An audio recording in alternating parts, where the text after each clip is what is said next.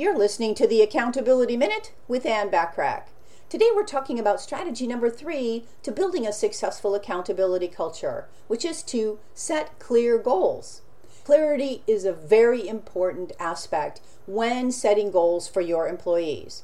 Make sure they know exactly what they have to do and also how they have to go about doing it. If a task has not been clearly defined, the manager or leader should be the one actually held accountable. Clearly set out goals and measurements for results are tools you can use to bolster accountability. There is no excuse for the employee if you have provided a realistic goal and course of action for what is actually expected for them to follow.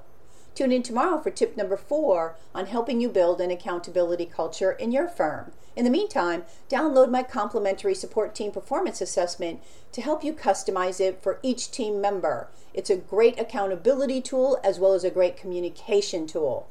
Go to bit.ly, that's bit.ly forward slash support team assessment, all one word. I appreciate you listening.